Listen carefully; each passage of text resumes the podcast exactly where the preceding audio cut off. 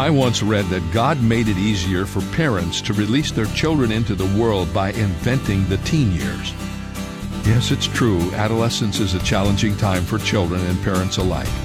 But so is childbirth. And adolescence for teens is like being born into a strange new world of emotions and expectations. Believe it or not, Jesus was a teenager once. In the Gospel of Luke, we get a quick glimpse of what he was like at the age of 12, growing in wisdom and stature. That's what all parents want for their teens, and we parents can help by being their biggest encouragers. This is David Jeremiah encouraging you to get on the road to new life. Discover God's way to parent on Route 66. Route 66, driving the word home. Log on to Route66Life.com and get your roadmap for life. Route 66. Start your journey home today.